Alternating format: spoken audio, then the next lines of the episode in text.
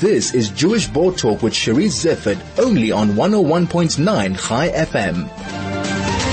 So I was in a meeting one Monday evening when a friend of mine sent me a WhatsApp photo of someone praying at the hotel. I was told that that was Apostle M.K. Mkhize, and I was struck by the intensity of the Apostle's face.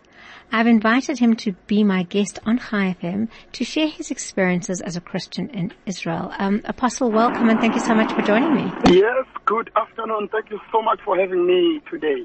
Uh, Apostle, you have just returned from the Holy Land, and I know for a fact that you visited the Kotel, the the way um, in Jerusalem.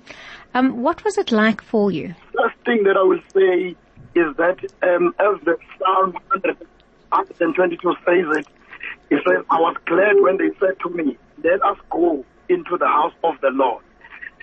I think that's the main thing that I would say. That was the first feeling, particularly when I came out of the aeroplane in Tel Aviv and then I set my foot for the first time on the Holy Land. It was a wow moment. Wow. Um, uh, what I, ha- I, haven't yet mentioned, um, Pastor, is that you, together with your um, wife, Pastor V. Mkhize and Bishop M.B. Mkhize, are the founders of Mount Zion Christian Center in KwaZulu-Natal. And um, I know that your father was um, a man of the cloth as well. Have you always had a religious calling?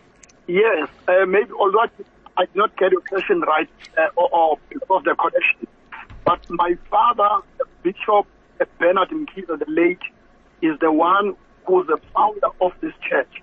In 1972, we had a vision um, where God said to him, start a church and call it Mount Zion Christian Center. What is your following? How many members do you have in your congregation? The church has got branches in, in Gauteng. Um, then in all, we've got about 3,000 members. 3,000 members. And do you encourage your members to visit Israel? Actually, we, we have already we, we've already started to encourage because I was the first person to go there. No one in my church, you know, even the leaders or my father had the opportunity. So it was the first of its kind for us in this church. So okay. But definitely in 2020, we are going back there as a, as a group. Okay, so you sorry, uh, we we we um, left a little bit your uh, visit to Israel. So you arrived in Israel in Tel Aviv, and it was a wow moment. What happened next, uh, Apostle?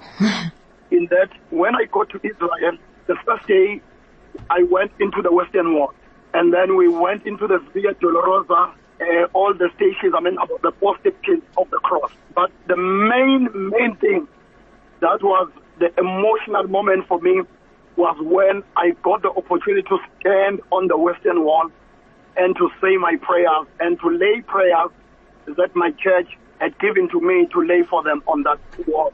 That was the greatest, greatest feeling ever. Apostle, Apostle um, you mentioned that now for you, you will be taking church members back to Israel. And I just wondered kind of what has the reception been following your trip by your congregants and by fellow community members? Yes, we are going. And I know, like, for example, this coming Sunday will be the first time since I came back that I will be meeting up with the bigger with the bigger uh, members or the, the, the, large number of people.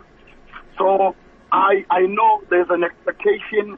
There is a a huge, you know, spirit of expecting to know what I saw, how I felt, and uh, and and everyone is waiting because next year already it's been announced that somewhere in September you know, a group of members of the church will be going to Israel together with me. Apostle, um, just because the line is so bad, I'm going to leave the interview. Very bad. Yeah, I'm sorry.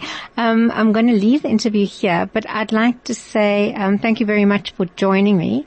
And also just to say, um, thanks for sharing a bit of your journey. As I said, I saw the pictures on WhatsApp and it was absolutely beautiful. And we appreciate mm-hmm. your friendship.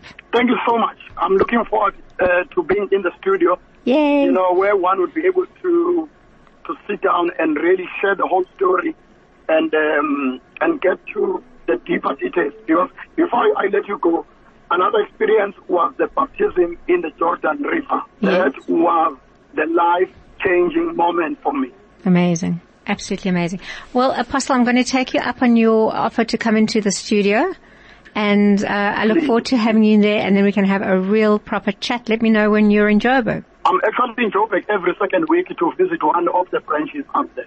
Perfect. So we will be in touch. Appreciate it. Thank you so much for the opportunity and may the Lord continue to bless Israel and the Lord continue to prosper Israel and all its beneficiaries and everyone who supports and believes in the vision. May God bless you all. Thank you very much. you. Shalom.